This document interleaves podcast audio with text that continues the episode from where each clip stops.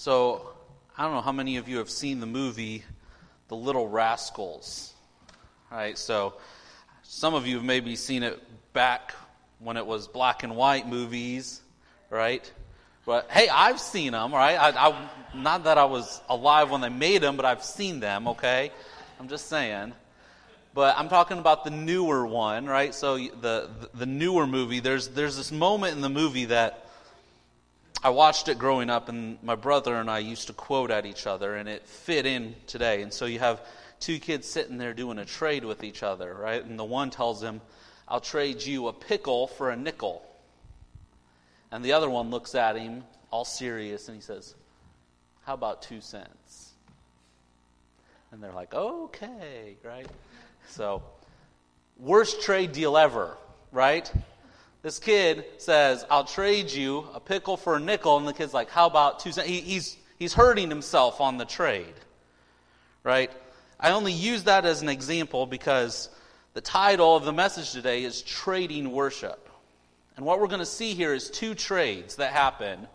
There's a human trade that's offered, and there's a Jesus trade that's offered. And we're going to see how distinctly different these two trades are.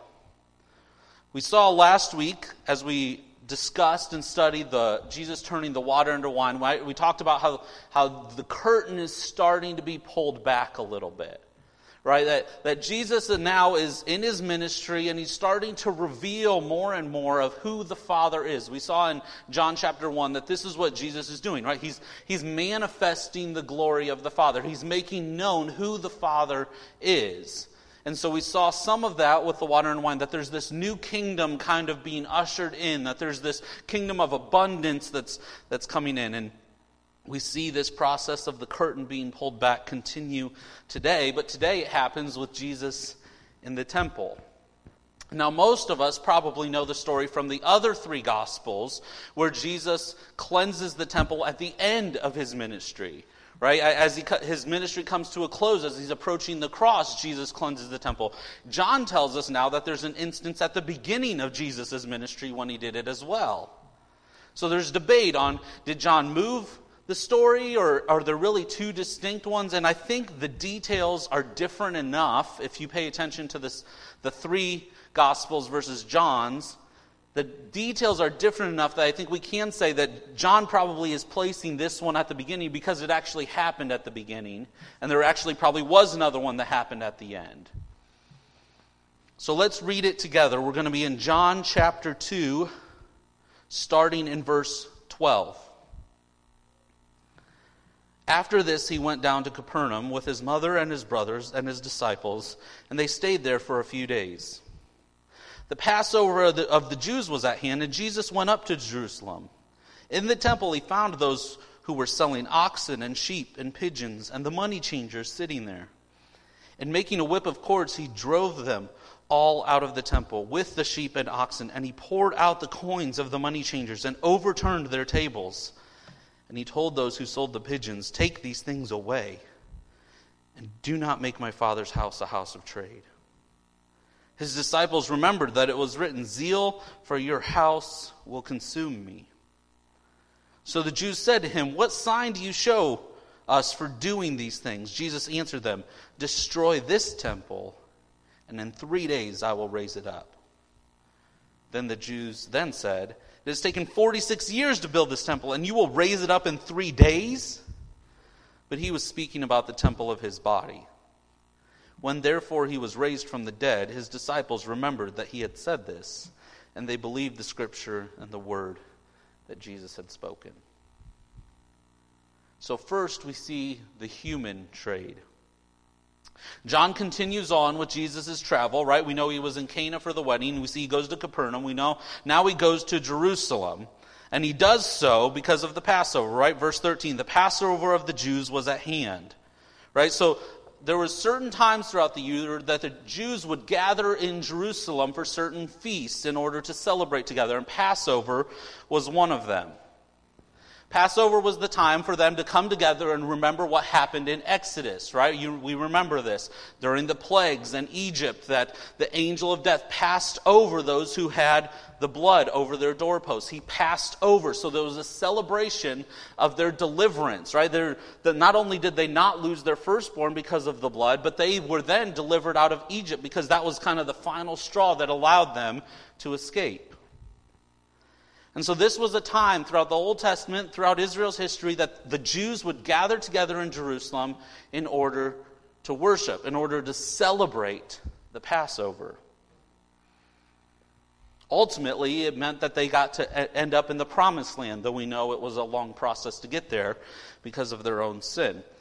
Now, when they came to Jerusalem for this feast, it was required that each of them would make a sacrifice in the temple during this time of remembrance. And so it was much easier for people who were traveling long distances for them to buy an animal upon arriving in Jerusalem to sacrifice rather than making one of theirs travel the entire distance to sacrifice it. There was nothing wrong with that. Jesus isn't condemning that. We're going to see here that what happened, though, is they turned their worship center into a market. Right? So that's the second point here in the outline. Under human trade, they turned their worship to market. Look at verse 14. In the temple, he found those who were selling oxen and sheep and pigeons and the money changers sitting there. Right? It was a logical thing. If people were traveling long distances, we should set up a market for them to buy their animals so that they can offer their sacrifices. And not only that, but we're going to also in this place include money changers. Because at this time in the year when the Passover was, that is also when their taxes were due. And they were only allowed to pay their taxes in a certain type of currency. So they might have had a different type from being far away. So they would gather together, and there were these money changers where they would exchange their currency so they could actually pay their taxes in the currency required by the government. So it makes sense. Of course we're going to have a market of animals. Of course we're going to have money changers. All of this, it's an important time for celebration, but we're going to make it as convenient as possible. But the problem does not lie in the fact that they set up a market or that they had money changers. The issue lies in the location of it. Right? Look at where they set it up at. In the temple.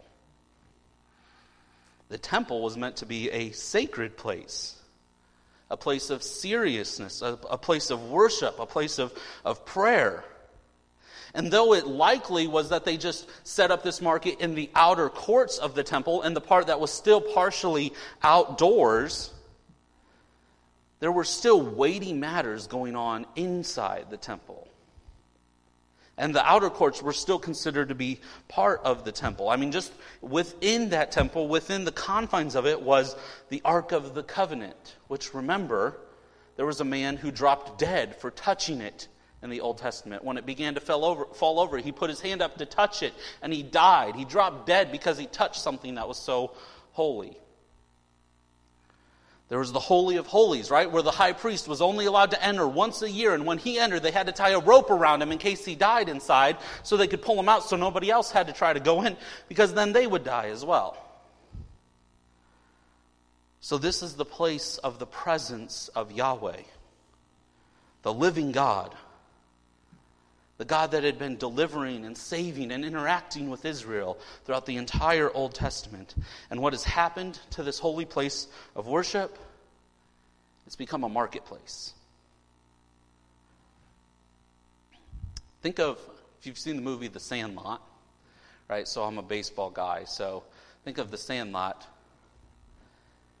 Think of what Smalls, the main kid, does with the baseball signed by Babe Ruth. It's in this sacred holy place, right, on his stepdad's cabinet up on this holder. And he grabs it and he takes it outside to play with. He takes something, this holy grail of baseball memorabilia, and he turns it into a plaything. Now that's just a baseball. Think how much more when the holy place of worship, the presence of Yahweh, is turned into a marketplace.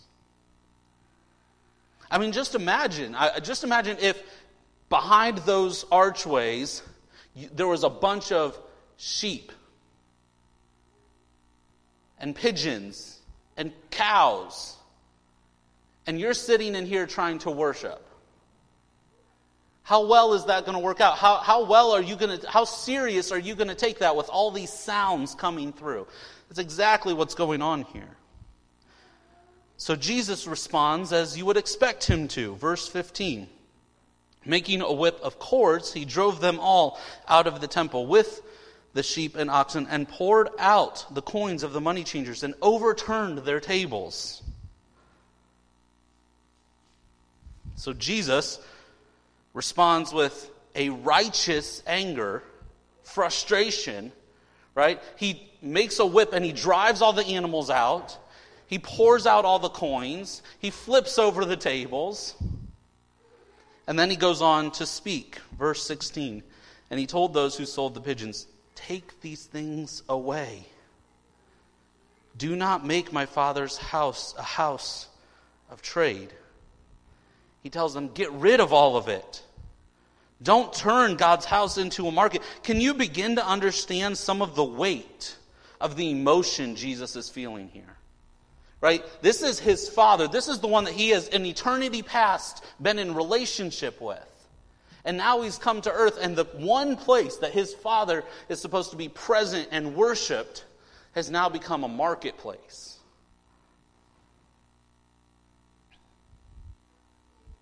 In a sense, the temple holding the presence of his Father has become a grounds for auctioning off animals and a cash express.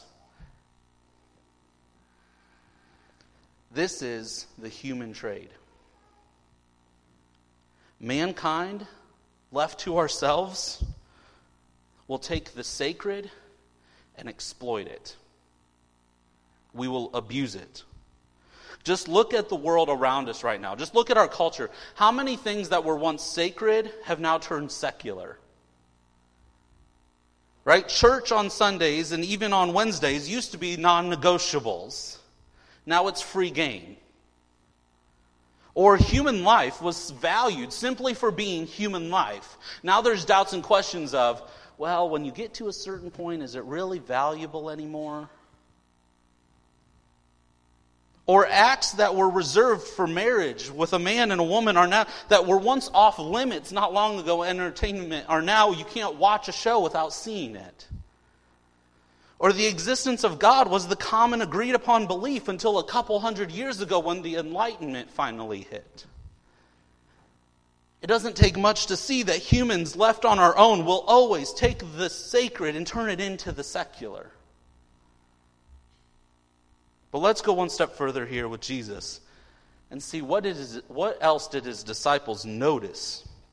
Verse 17. His disciples remembered that it was written, "Zeal for your house will consume me." So we see not only did Jesus see something wrong with this, but Jesus was full of passion, full of zeal about this wrong that was being done. It's actually a quote from Psalm 69 that John uses here.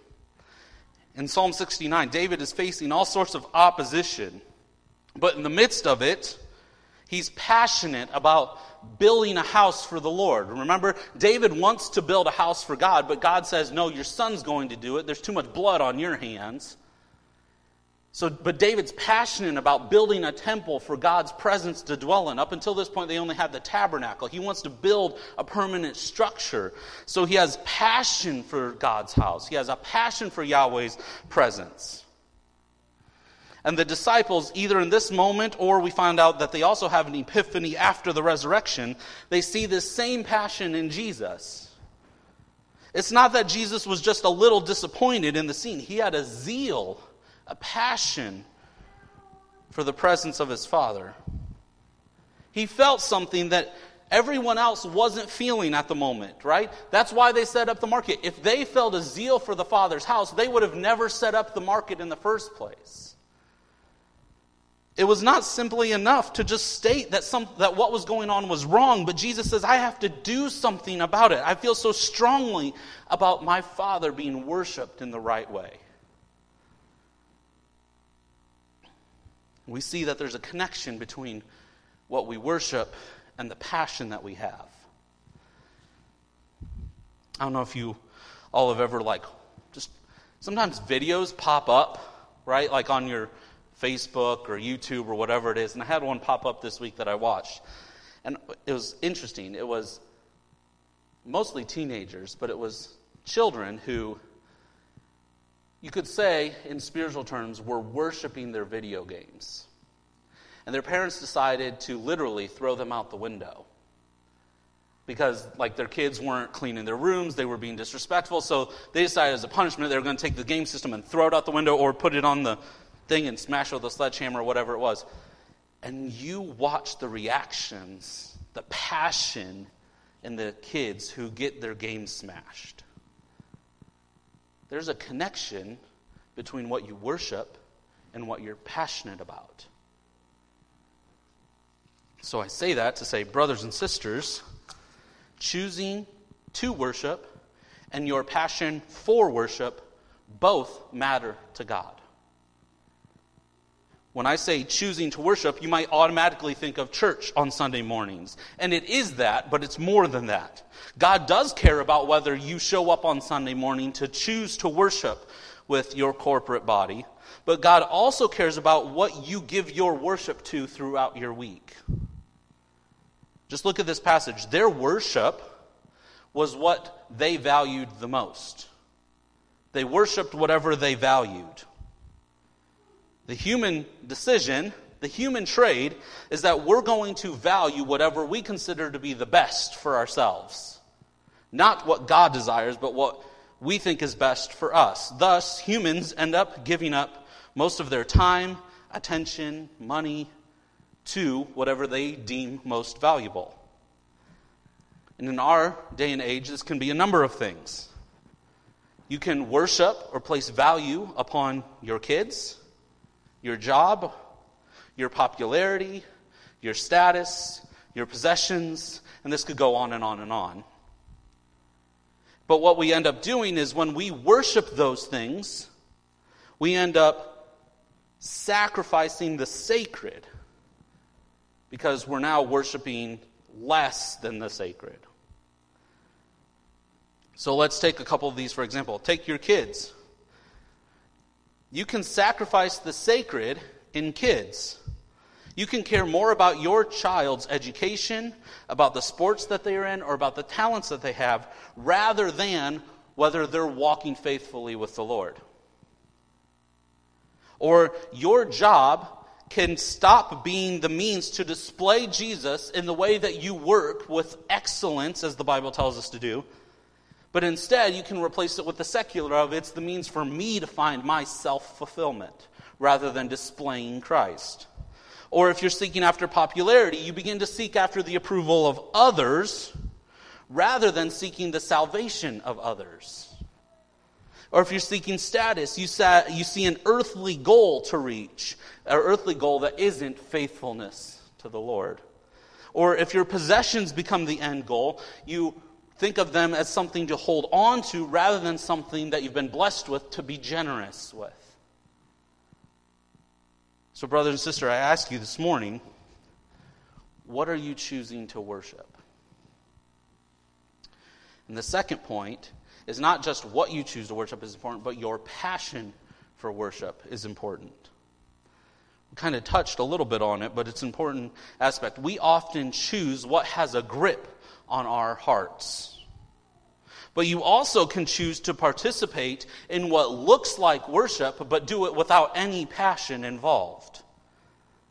That type of worship also is not a worship that is pleasing to the Lord. So if you're coming to church simply to please your parents or please your spouse or please your in-laws or whoever it is, that's not passion.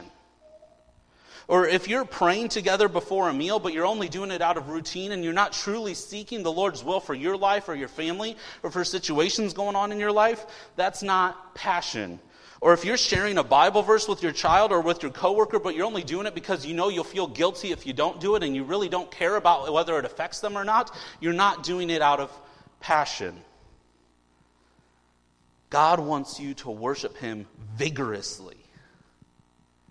It's okay to smile in worship. It's okay to weep in worship. It's okay to sit before the Lord and sigh.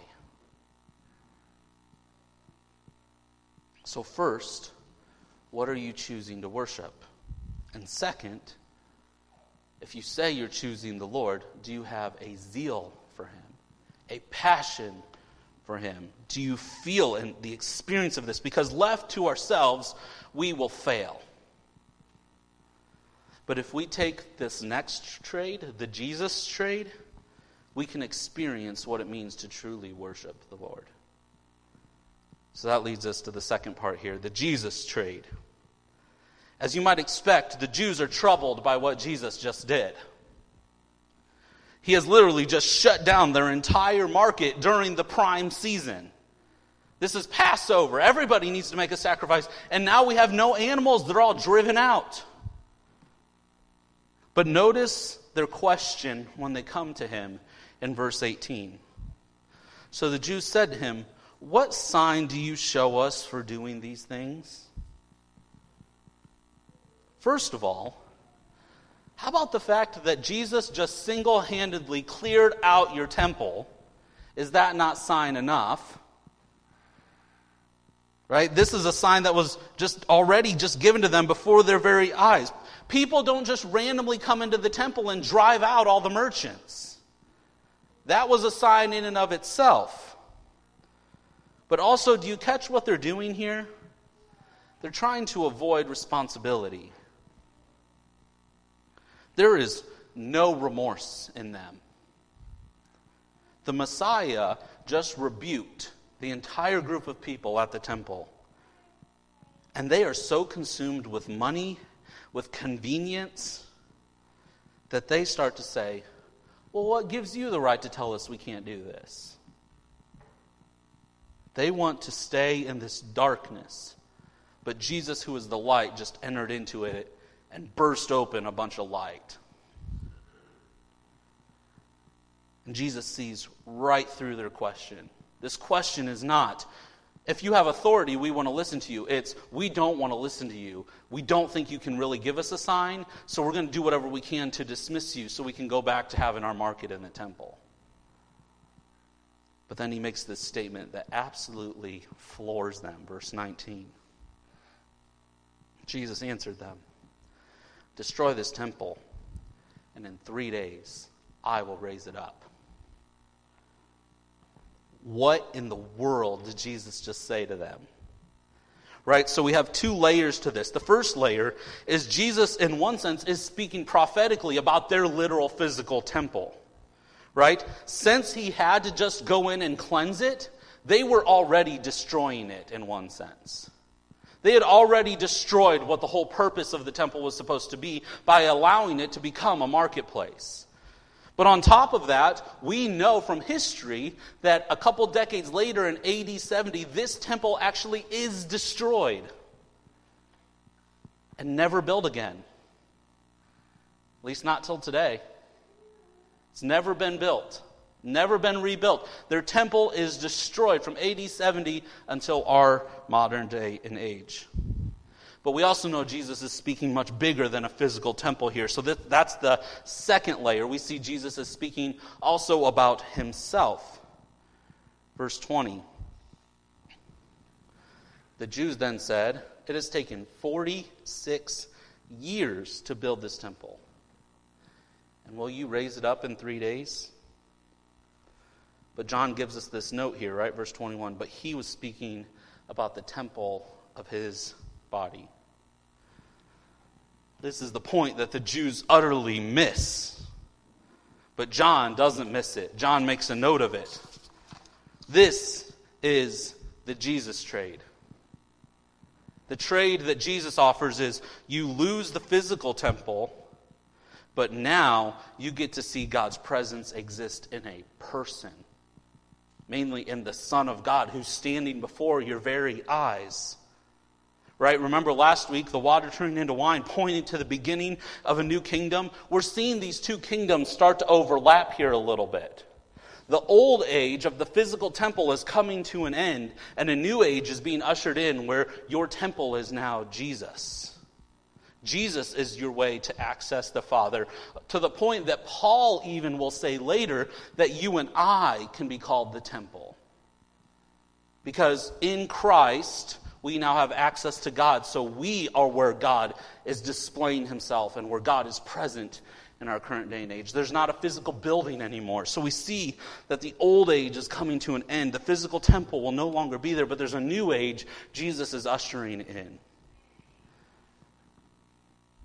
It's an age of a better temple. What Jesus does here is point to them to a better way of life than where they're living at right now. We'll actually see this a couple chapters later in chapter 4 where Jesus is speaking to the woman at the well. She has a concern because she's a Samaritan and she's not supposed to go to Jerusalem to worship, right? Because they're unclean. They're not supposed to be with the full-blooded Jews, if you want to call it that. Jesus gives some hope to her. Let me just read these verses. Chapter 4, verses 23 and 24. Jesus tells her, "But the hour is coming and is now here when the true worshipers will worship the Father in spirit and truth. For the Father is seeking such people to worship him. God is spirit, and those who worship him must worship in spirit and truth." Jesus gives this glimpse of hope to this woman at the well that there's coming a day, there's a day being ushered in right now with Jesus where you're not going to have to go to the temple to worship the Father, but you can worship him in spirit and in truth. It's not going to be based on one temple anymore, but all those who believe in Jesus, no matter where you're at, can have access to the Father, can walk in relationship to God. And then Jesus goes on, right? The sign that they asked for, Jesus points them to it here. It's a sign of resurrection. So they say, "What sign do you give to show that you have the authority to tell us what to do with the temple?" Jesus says, "Here's my trade. I'm getting rid of that physical temple. I'm the new temple. And guess what? You're going to destroy it, and 3 days later, I'm going to raise it up." And you know what? Just like the Jews missed the sign of Jesus cleansing the temple, the Jews missed the sign of Jesus' resurrection. That's the point. Them asking for a sign is proof that they didn't really want a sign. Jesus actually responds to this a little more even clearly in Matthew chapter 12. So follow these verses with me real quick. Matthew 12, verses 38 and 39. "Then some of the scribes and Pharisees answered him, saying, 'Teacher, we wish to see a sign from you.' But he answered them, 'An evil and adulterous generation seeks for a sign, but no sign will be given to it except the sign of the prophet of Jonah.'" Evil and adulterous generations ask for signs.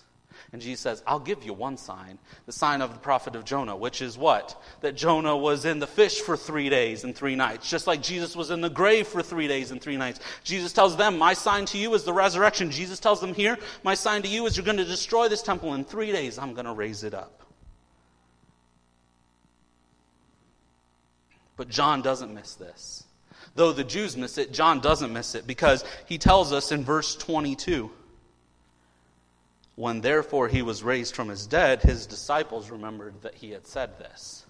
After Jesus' resurrection, his disciples look back at this moment and say, "That's what Jesus was talking about. That's the sign. That's what all of this is based upon, is that Jesus has power, has authority over not just the earth, over death." The dots start to get connected. This was never about rebuilding a physical temple. The resurrection ends up being the crescendo of all the signs. But only those who have hearts that believe will see it as one. which we see in verse 22, is the final point. It results in belief. When therefore he was raised from the dead, his disciples remembered that he had said this, and they believed the scripture and the word that Jesus had spoken. Everything Jesus says and does is going to split people up. It's going to split between those who believe and those who are in unbelief. Some will respond like the Jews did here. Pure unbelief. We want to stay where we are. We're going to do whatever we can to dismiss whatever you're saying so that we don't have to follow it. They're going to ask questions and say, is there any way that we can dismiss these radical statements this guy is saying? Some will actually respond with an unbelief that might first look like belief. We'll actually see that next week. But we see that as time goes on, the hearts of those people are revealed. There's many people throughout the Gospel of John that when Jesus says a really radical statement, they have to walk away because they can't follow it. But then you have the other side. You have the disciples here who respond with belief. Belief in Scripture and believe in Jesus' word. Jesus is offering this trade for people. He says, you leave your calloused, your cold-hearted, your old way of worship, the worship that has really turned a holy place into a marketplace. You leave all that and follow me. It's a life that may look dirty. It's a life that might be bloody. It's a life that might be costly, but it's a life where you'll actually experience what it means to truly worship. In 1971, the New York Mets made a trade. There was a pitcher named Jim Fregosi.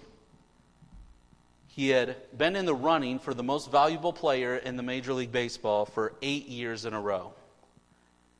And he had had multiple years as a voted in as an all-star. So not only was he a fan favorite, but he was considered valuable by the baseball world as he had 8 years in a row of being voted as a possible most valuable player. And the Mets decided to trade him, which would seem like a costly thing, right? Anybody who has any sort of connection to a sports team, right? You have someone that's been a beloved member of that team for, say, 10 years, who's been in the running for MVP all those years, who's been voted on as a fan favorite all-star all those years. It's a costly thing to say, we're going to get rid of this person. It was a big name for them to give up, and they got a couple players in return. One of them was named Nolan Ryan, who, if you know anything about baseball, becomes known as the Express, right? Who comes and breaks all sorts of records, who comes and does things that nobody has ever seen a powerhouse pitcher quite do. He has all these awards, all these records that he sets. Jesus comes to us and he says things that might step on our toes a little bit. And he might say, there's going to be some cost. You're going to have to give something up. You're going to have to give up a certain way of life in order to take this trade. But he says, my sign to you is the resurrection. It's the sign that those who trust in Jesus will see what it means to experience true worship. So, brothers and sisters, will you hide from the worship Jesus calls you to, or will you run to him? You can come up with all sorts of questions to try to dismiss what Jesus' call for your life looks like, what worship of him really looks like. Questions that might sound like, does he really want me to forgive everyone who wrongs me? Did he really mean that I should be generous with all of the money I have? Can't the church just teach my family about God instead of me having to do it at home? Would Jesus really want me to feel awkward if I tried to share the gospel with this person at work? But in all of those questions, you're doing exactly what the Jews did. You're trying to avoid the clear statements Jesus has set in front of you. They might be hard to take in. They might be radical statements. They might be drastically different from anything the world is telling you to live for. But you know what's even worse? You and I can look back on history and we have a sign that the Jews didn't even have yet. We know Jesus' resurrection. He was just pointing towards it and they missed it. But they even miss it after it happens. May we not do the same thing. The death and resurrection of Jesus is your sign. The sign that everything in your life is meant to be about Him. The sign that everything in human history is about the glory of God. That it's all about your restoration to Him. So when Jesus makes radical statements, when Jesus steps on your toes, when Jesus gets you a little jittery, will you ask questions? Trying to dismiss and get out of following those radical statements? Or will you remember His death and resurrection as your sign and say, I can't do anything but run to Him? Because it's only in trusting in Him that you get what He's offering here. That you get the better temple. The way to the Father for all who believe in Jesus. The way that you get to the Father is that your sins are paid for as you trust in what Christ has done on the cross. But as you trust in what He's done on the cross, as you share in His death, as you die to your old way of life, you also get to share in His resurrection. You get to enter into a new way of life, a life where you experience what it means to truly worship. And a life where you understand what it means to be passionate about that worship, to be zealous for that worship, to have affections for God, where you're not choosing things just out of obligation anymore, but you're choosing things because you truly desire to follow all of these radical statements that Jesus makes. So what will you do this morning? Will you ask questions and try to hide? Or will you run to Jesus? Let's pray together.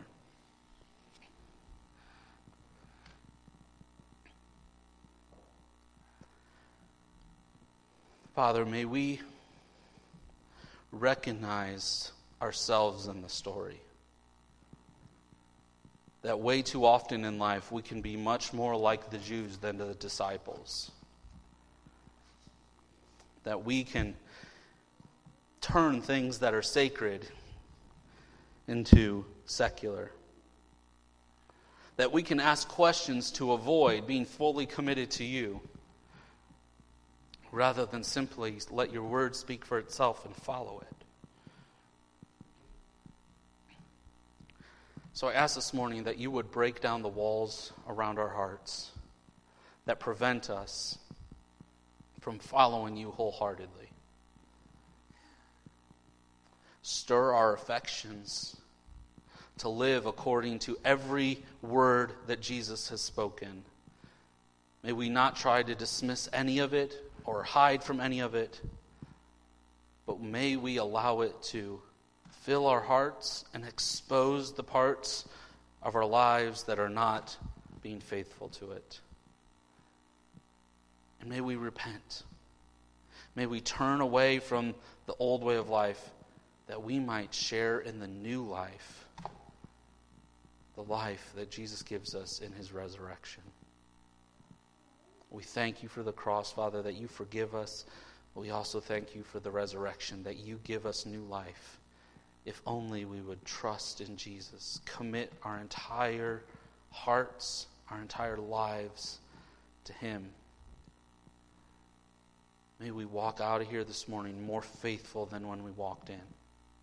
Help us this week to consider what it means to worship you every day, not just on Sundays. We ask all of this in Jesus' name. Amen.